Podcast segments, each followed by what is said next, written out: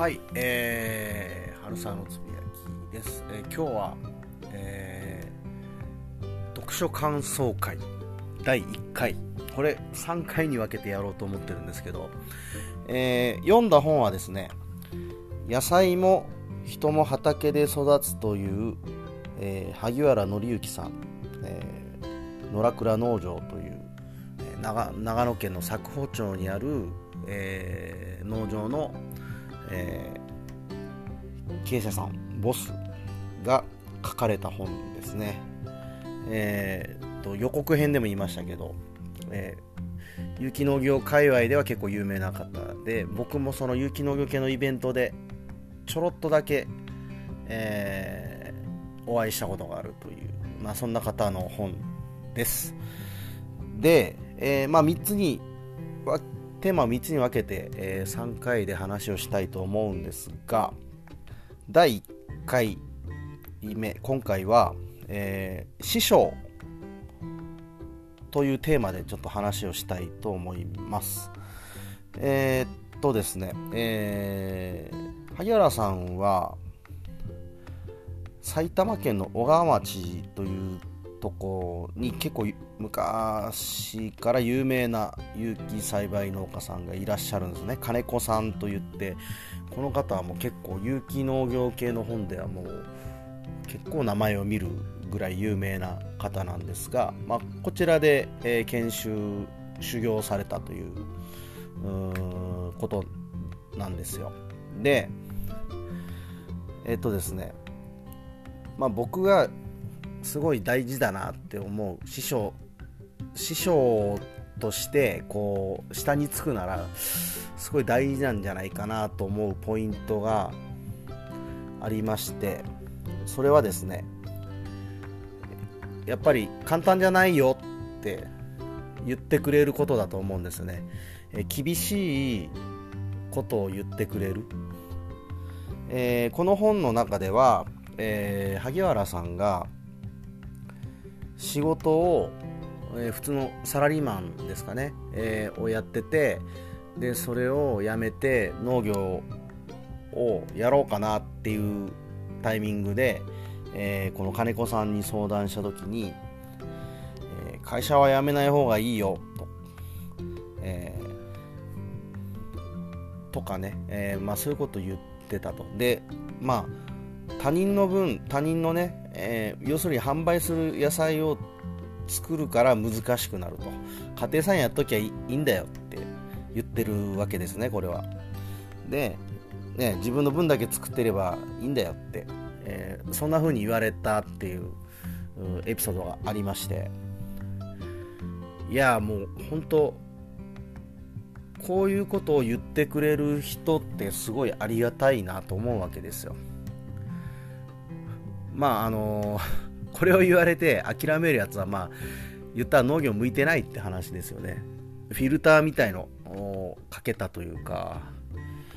でまあこの方がなんでそういうふうに言ったのかっていう話もあってですね。それはですねえっ、と自分はえーまあ農地もあったし、えーまあ、この場所で収納できてると。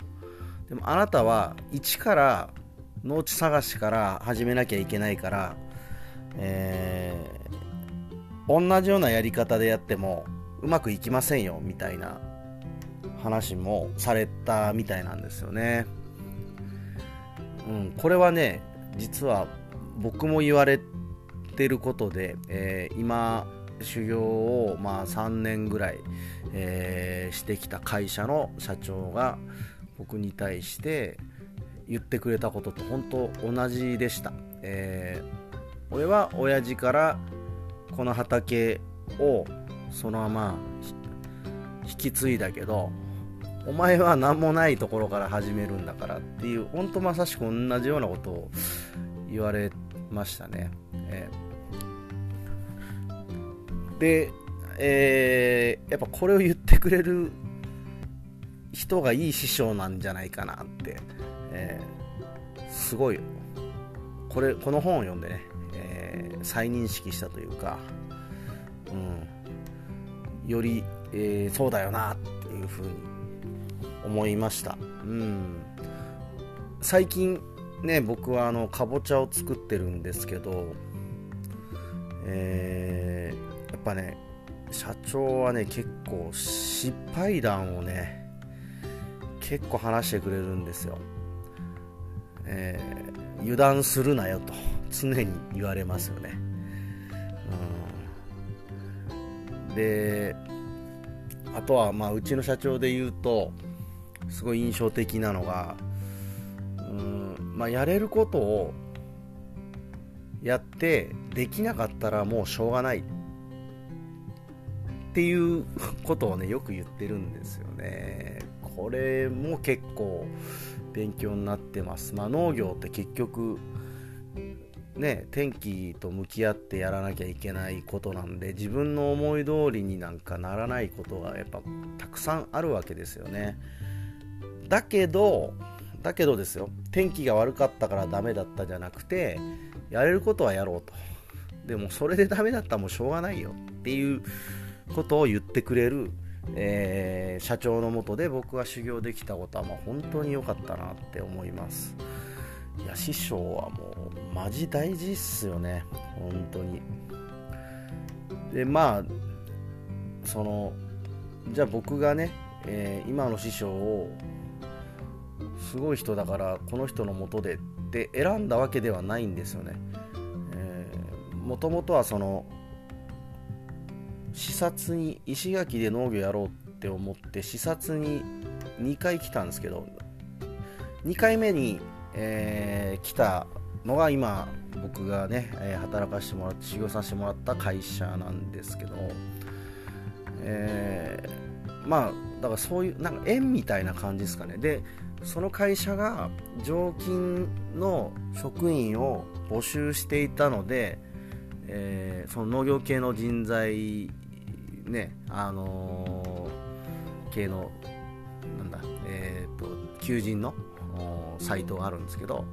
そこで募集してたんですよね。でそれを見つけて応募してみたいな感じだったんですけどまあ本当縁ですよねもうこれって。運とか縁とか。なんかそのレベルの話でもあるのかなと思うんですけどうん、その要素もね多分大事なんでしょうね。それもよく言われます。もうあとはお前の運だよ。とか結構験担ぎしてますねうちの社長ね。うん。あの前のその農その農ね前の農地の持ち主が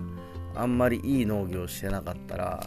その倉庫とかをちゃんと塩でお清めした方がいいぞとか。ああいうことはやっぱ言われてややってみたりとかやっぱしましたよね。うん。まあとにかくねやっぱ師匠すっごい大事だなと。でまあうちの師匠本当素晴らしいのはうん結構ね口悪いんですけどものすごい面倒見がいいという。で見た目もこわもてなんで誤解されやすい人なんだと思うんですけどめちゃめちゃいい人なんですよね。だからまあ僕は多分今の師匠の元に来てなかったら石垣島で農業をちゃんとやろうなんてできてなかったんじゃないかなっていうのはまあ今だからこそ思いますね、うん。まあ、非常に恵まれたかなというふうには思ってます。えー、まあ要するに何が言いたいかというとやっぱり師匠大事なんだなと。ただ師匠も、ね、選べるケースもあるし選べないケースもあるんですけど、うん、もし選べるならね情報があって選んでいい師匠のもとにつくついてほしいなって新規収納する人がねもしいればそんな風に思いました。はい、えー、ということで、えー、読書感想第1弾第1弾、えー、は、えー、師匠